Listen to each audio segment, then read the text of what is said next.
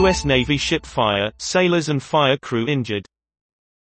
Hundreds of firefighters battled the flames from the air, land and water for a third day.